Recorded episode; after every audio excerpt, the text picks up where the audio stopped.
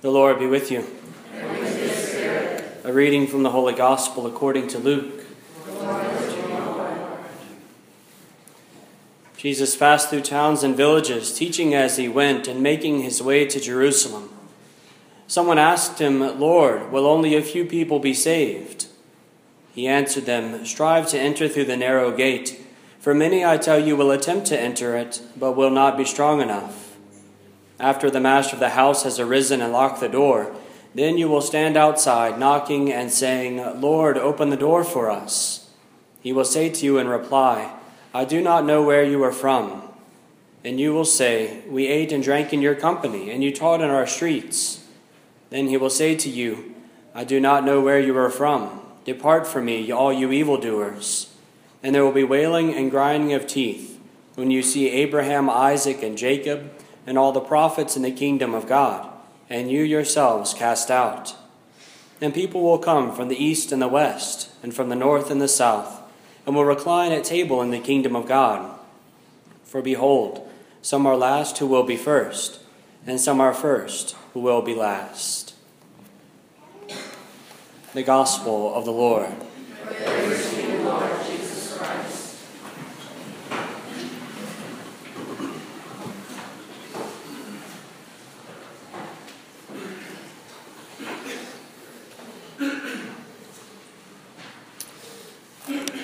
I'd like to begin by saying thank you for your prayers.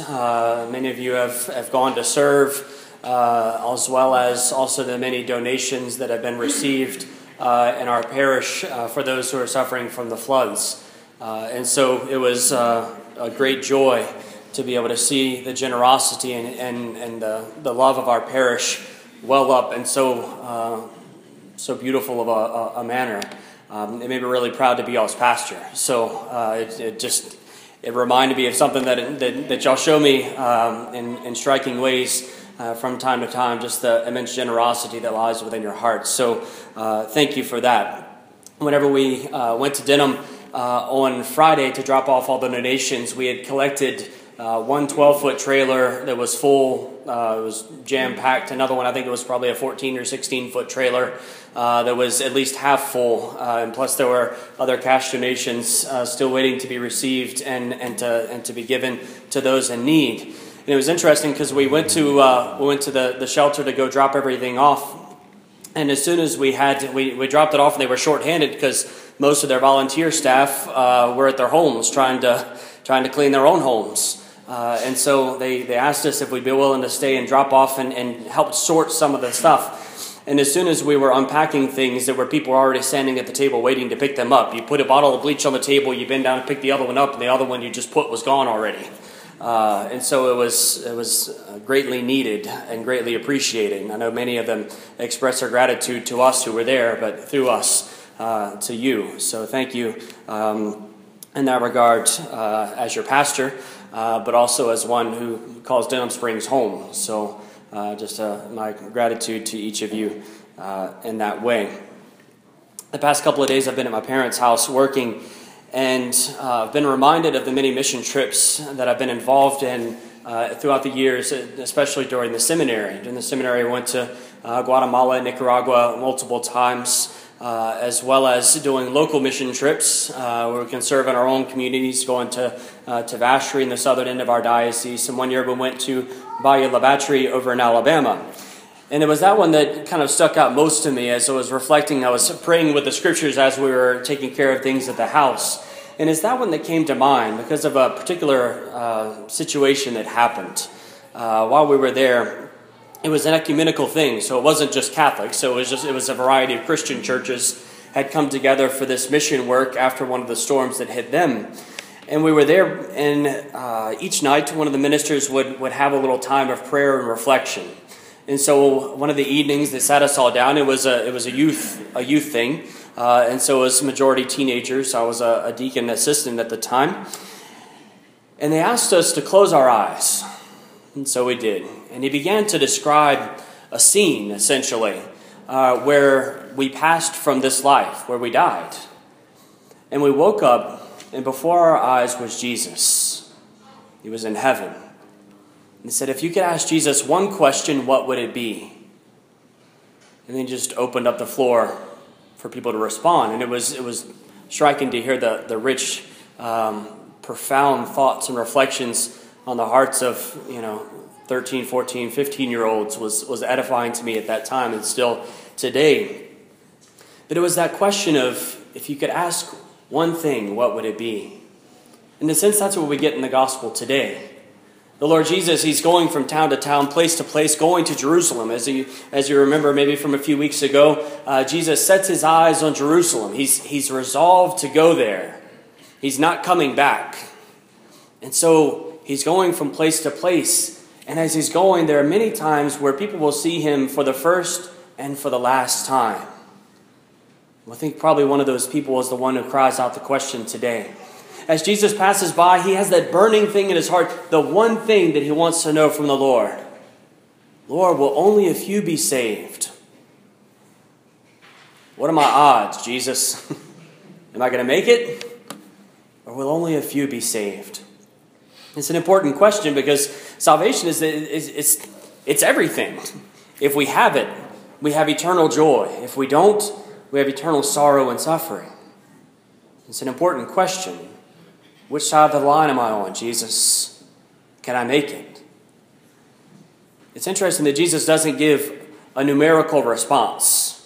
He doesn't say, oh yeah, probably just a handful. He doesn't say, no, many people will make it. All people will make it. Nobody will make it. He doesn't say any physical number or general idea. And that's important for us.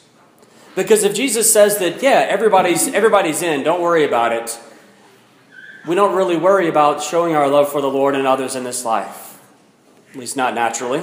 Our natural inclination is to take the easiest path possible, right? And so if the Lord says, well, yeah, most people will make it. Okay.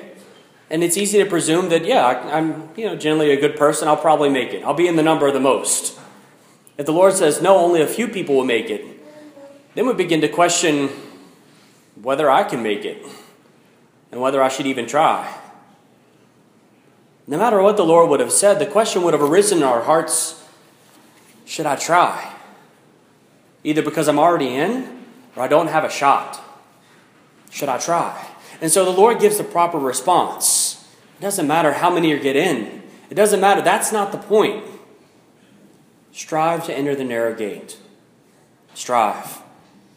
The Greek word is something to the effect of agonize. Give everything you can to enter through the narrow gate. Give your best effort. That's what the Lord calls us to give our best effort to enter through the narrow gate. He says even some won't all be strong enough. Some won't know the way. They won't know me. And he gives that agonizing story of the ones who come and they're standing outside and they say, Jesus, open the door for us. We're here. We're ready to come into the feast, Lord. He says, I don't know where you're from. Lord, you ate and drank in our streets with us. You taught with us. I don't know where you're from. Depart from me, you evildoers. Many hours I've spent praying with those passages. Put yourself in that situation. Spend some time reflecting on that response. If that's not a motivation.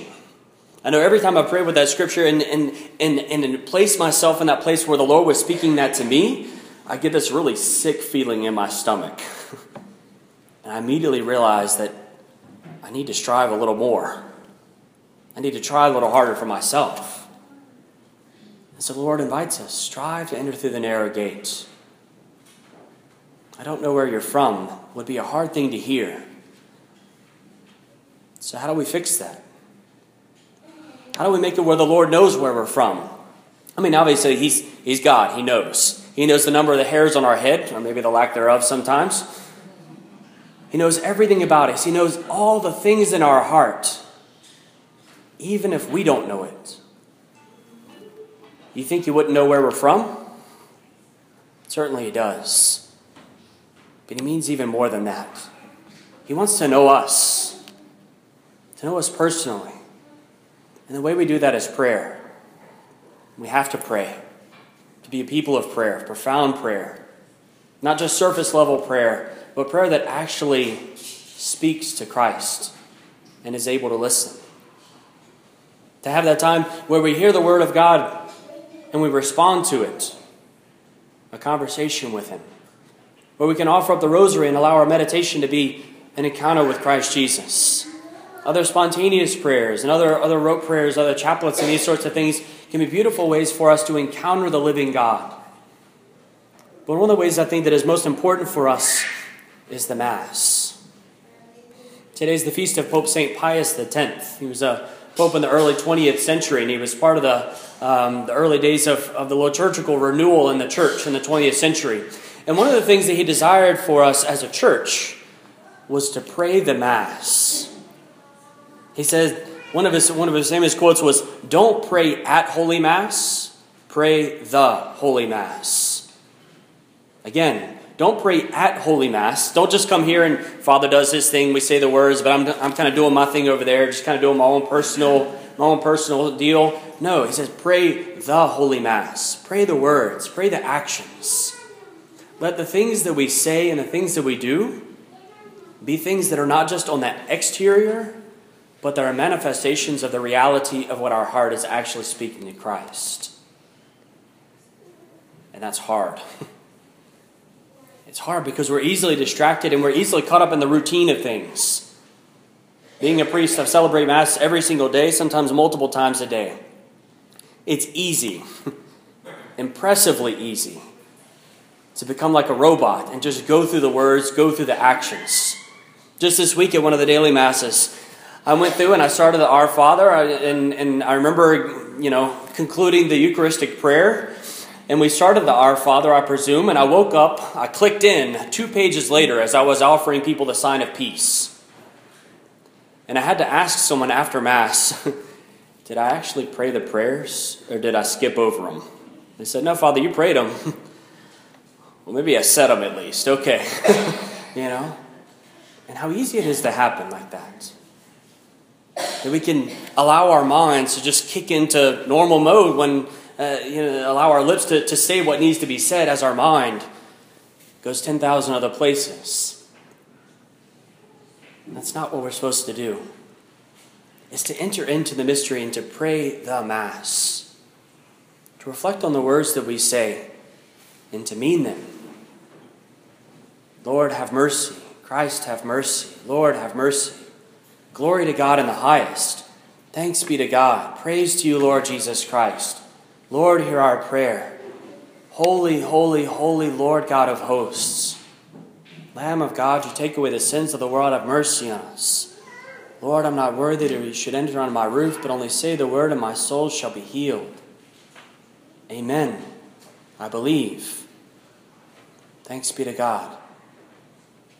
These things that you say and that I say, every Mass, if we really pray them, they have a profound way of changing our hearts. If we allow the bodily postures that we do to inform our spirit, it can change us. It teaches us to pray. It allows us to know the Lord, but even more importantly, to be known by Him.